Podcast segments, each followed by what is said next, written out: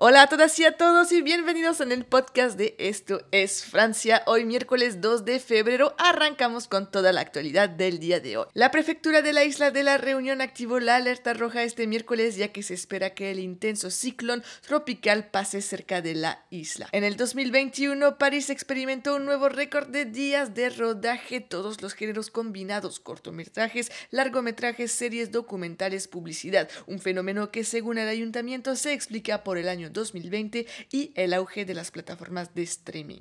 Una ceremonia religiosa tendrá lugar en el Distrito 1 de París, cerca del Louvre, este viernes, dos semanas después del anuncio de la desaparición del modisto Thierry Mugler. Les agradecemos mucho por haber escuchado el podcast. Nos vemos mañana con más actualidad.